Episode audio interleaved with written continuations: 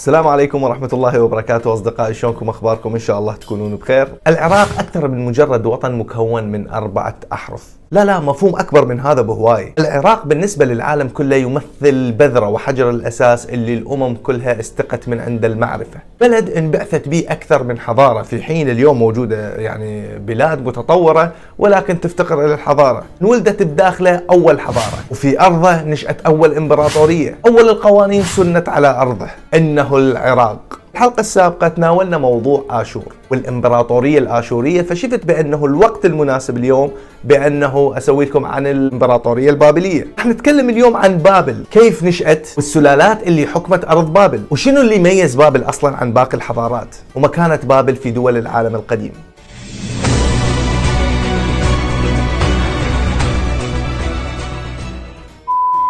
أرض العراق أو بلاد الرافدين أو ميسوبوتاميا. كانت مثل المغناطيس اللي يجذب القبائل والشعوب والجماعات العرقية من مختلف أنحاء العالم. أي سلالة أو جماعة عرقية أو قبيلة تحب تهاجر أول شيء تخلي قدام عينها العراق. طيب ليش؟ وشنو السر؟ صديقي لوفرة الخيرات بداخل هذه الأرض. الخيرات الموجودة في داخل العراق كانت تأكل الجميع وتشبعهم. العراق يعني وفرة مياه بدجلة والفرات بأسماكهم. العراق يعني اعتدال الجو ولطافته. العراق يعني بساتين النخيل النخيل العراق يعني أرض خصبة كل شيء ينزرع بيها. العراق يعني أرض منبسطة وخصبة بدون وعورة جبلية. هذا هو العراق اللي خيراته خلته يكون مطمع لكل الدول والشعوب. مع ظهور الحضارة السومرية في جنوب العراق وتأسيسهم لمقومات العيش الحديث بدأت الشعوب والسلالات تبدأ بالهجرة وتهرول إلى العراق حتى تحجز مكان إلها في هذه الأرض. وهذا الكلام تقريبا كان عام 3000 قبل الميلاد. القبائل السامية اللي تعود إلى سام ابن نوح عليه السلام وخاصة الآراميين الأكديين الآشوريين. بدأت تهاجر إلى العراق في تلك المرحلة. واحد يسأل يقول طيب ماهر هذا الكلام؟ منو يأيده طبعا هذا الكلام هو كلام غالبية العلماء وأبرزهم العالم والمؤرخ ودكتور علم النفس أفنير بالك. في كتابه Psychoanalytic of the Jews في الصفحة 43 من الكتاب يقول During the middle of the third millennium BC, many Semites migrated from Arabian and Syrian desert to Mesopotamia. العديد من الشعوب السامية هاجرت من الصحراء العربية والصحراء السورية باتجاه بلاد الرافدين.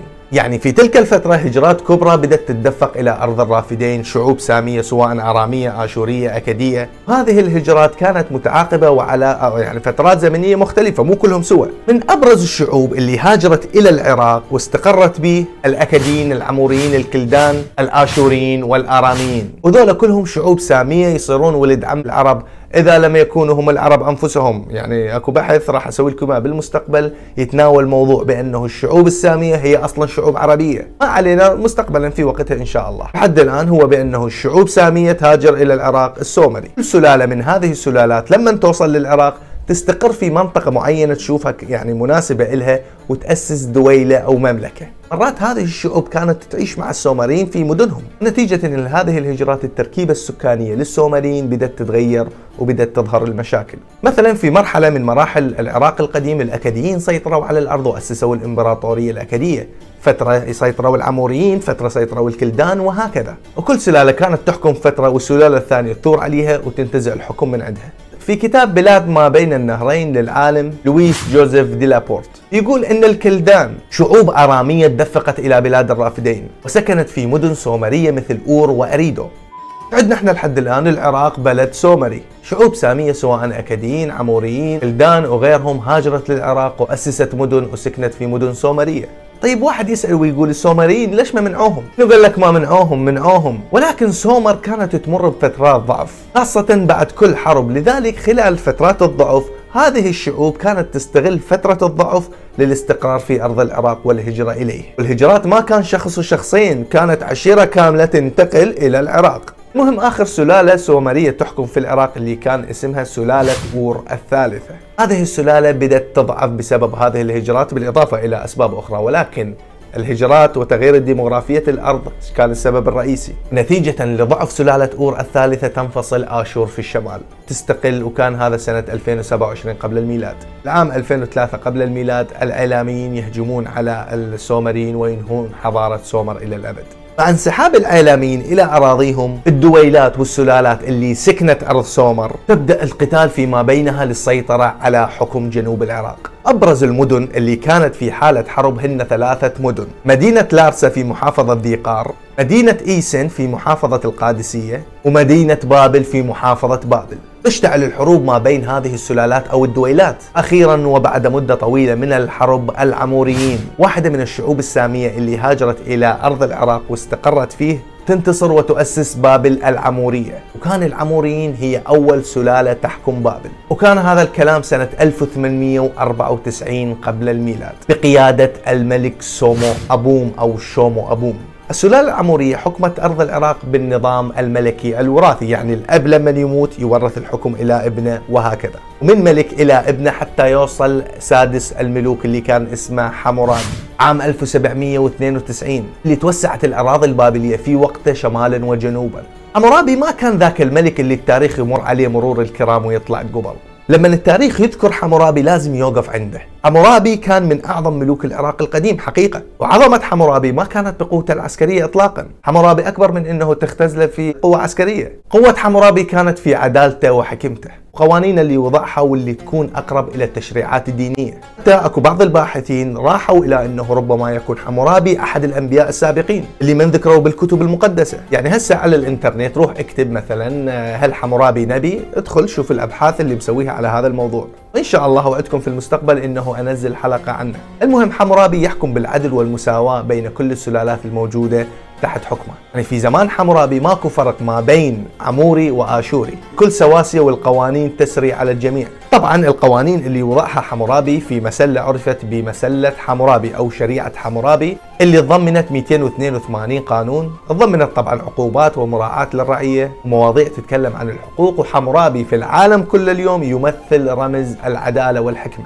يموت حمورابي سنة 1750 قبل الميلاد وينتقل الحكم إلى ابنه شمشو إيلوانا في مدة حكم شمشو إيلوانا تحديدا عام 1732 قبل الميلاد في مدينة أيسن القائد إيلوما اللي يعتقد أنه كلداني. تصل بالقسم الجنوبي من بابل ويؤسس سلالة القطر البحري. يعني بابل مو كانت في وسط وجنوب العراق وصولا إلى الخليج؟ إيلوما سوى انفصل بالقسم الجنوبي المطل على الخليج وأسس سلالة القطر البحري اللي تعتبر سلالة بابل الثانية. هسه إيش عندنا لحد الآن؟ أرض بابل انقسمت إلى قسمين. قسم شمالي عموري بقيادة شمشو ايلوانا وقسم جنوبي يعرف بسلالة القطر البحري زعامة ايلوما وكما هو معروف كل انقسام ضعف. تبدأ بابل العمورية بالضعف حتى يوصل آخر ملك اللي كان اسمه سامسو ديتانا أو شمشو ديتانا الحيثيين من شمال سوريا سنة 1531 يهجمون على بابل وتسقط بابل ويؤسسون بابل الكاشية أو سلالة بابل الثالثة. بقائدهم الكاشي كورينداش. هسه شدنا لحد الآن بابل بسلالة عمورية أولى. انفصل القسم الجنوبي بسلالة ثانية. الحيثيين يهجمون على بابل ويسقطوها وتؤسس سلالة ثالثة اللي هي كانت كاشية كاشيين ما كانت عندهم ديك الإنجازات القوية سوى بناء زقورة عقرقوف في الغرب من بغداد. التقرب من المصريين وتبادل الهدايا يعني ماكو فد إنجاز يذكر. المهم يجي العام 1155 هجمة إعلامية تطيح ببابل الكاشية. تنتهي السلالة الكاشية لبابل أو السلالة الثالثة. انسحاب العيلاميين إلى الأهواز وضعف آشور زعماء مدينة إيسن يتمكنون من تشكيل تحالف وتأسيس سلالة بابل الرابعة. بقيادة الملك مردوخ أشيخو. سلالة حكمت لمدة 31 عام أبرز ملوكها كان نبوخذ نصر الأول اللي تمكن من احتلال عيلام سنة 1110 قبل الميلاد. ولكن بعد موت نبوخذ نصر الأول تدخل بابل سلسلة الانقسامات تنتقل بابل من سلالة إلى سلالة. تحكم بعدها سلالة بابل الخامسة 21 عام سلالة بابل السادسة اللي كان اسمها سلالة بازي حكمت 20 عام سلالة بابل السابعة اللي كانت سلالة عيلامية حكمت ست سنوات فقط وسلالة بابل الثامنة. خلال سلالة بابل الثامنة وتحديدا سنة 850 قبل الميلاد وصل الحكم إلى نابو شومو أكين اللي عقد صلح ويا شلمنصر الآشوري. لكن بعد موت الملك البابلي نابو يوصل الحكم بعد إلى مردوخ زاكير. تندلع في بابل ثورة كلدانية تطيح بمردوخ. ثم اضطر المنصر الثالث إلى احتلال بابل والسيطرة عليها وتفقد بابل استقلالها وتكون تابعة إلى الآشوريين. مع دخول الآشوريين إلى بابل اضطرابات تبدأ تضرب أرجاء المدينة. خاصة من قبل الكلدان. الكلدان بشتى الوسائل يحاولون الاستقلال عن الآشوريين ويبدأون بتحالفات داخلية وخارجية. مرة يتحالفون مع الإعلاميين مرة يتحالفون مع الميديين يرفضون أي وجود آشوري في أرضهم. الآشوريين هم قصروا وداروهم تعاملوا وياهم بكل شدة وقوة وحزم. كلدان كانت عندهم مجموعة من القرى أو الدويلات الصغيرة الموجودة في جنوب العراق مثل مملكة بيث آقين الكلدانية اللي كانت في الناصرية اللي قام الملك سرجون الثاني بحرقها. مملكة بيث دكور اللي تقع في جنوب الحلة اللي أسرح دون الآشوري سبى ملكها شمشي آبي مملكة شعالي اللي تغلط فلاسر الثالث قام بسبي خمسين ألف كلداني إلى آشور. الكلدان كانوا مثل البركان المنفجر بوجه الآشوريين. نقدر نفهم من كل هذا صار بأنه الكلدان والآشوريين في العراق القديم ما كانوا يتوالمون أبد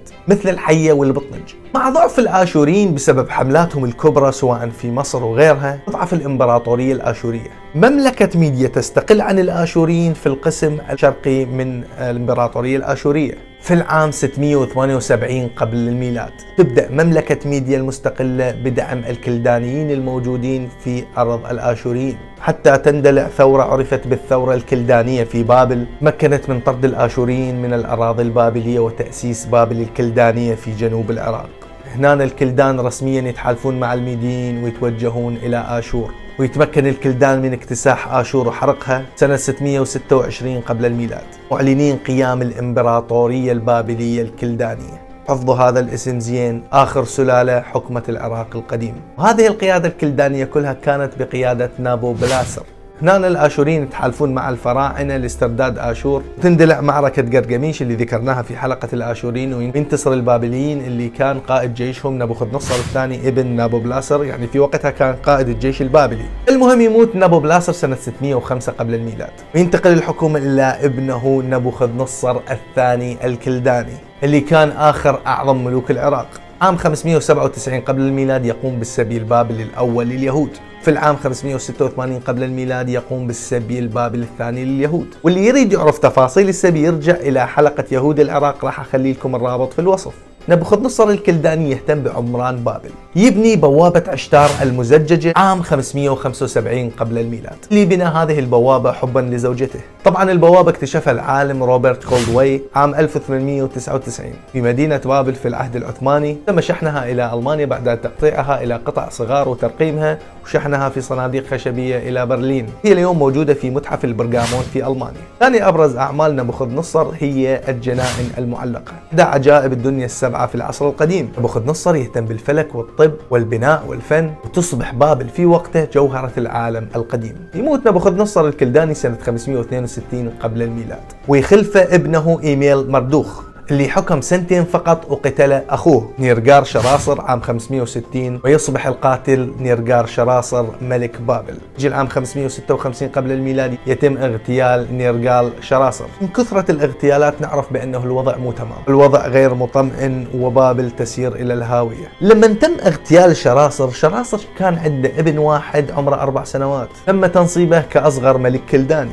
تقع بابل الكلدانية تحت وصاية نابوئيد اللي كان صهر نبوخذ نصر نابوئيد كان آخر ملوك العراق القديم. نابوئيد استلم بابل في حالة يرثى لها. جيش منشق سياسيا اقتصاد منهار. وضع الكلدان أصبح حرج جدا. أصبحوا لقمة سائغة لأي تهديد خارجي. في هذه اللحظات الحرجة من عمر العراق القديم. شمس العراق بدأت بالغروب. الفرس الأخمينيين يسيطرون على مملكة ميديا حليفة الكلدان. يسيطرون على مملكة ليديا في الأناضول. العملاق الأخميني في الجوار يحشد قواته. أمام بابل ضعيفة. تدق الساعة على آخر سنة من عمر العراق القديم سنة 539 قبل الميلاد. توجه قوروش بجيش جرار نحو بابل. بابل الضعيفة والمشتتة تحاول إيقافهم. التقى الجيشين في منطقة أوبيس الجيش الفارسي الأخميني والجيش البابلي الكلداني. انتصر الجيش الفارسي الأخميني بكل سهولة وانسحب نابوئيد إلى بابل. الفرس يحاصرون بابل اللي كانت أسوارها عالية عجزوا عن يعني اقتحامها. بعد طول حصار يتمكن الجيش الفارسي الأخميني من دخول بابل.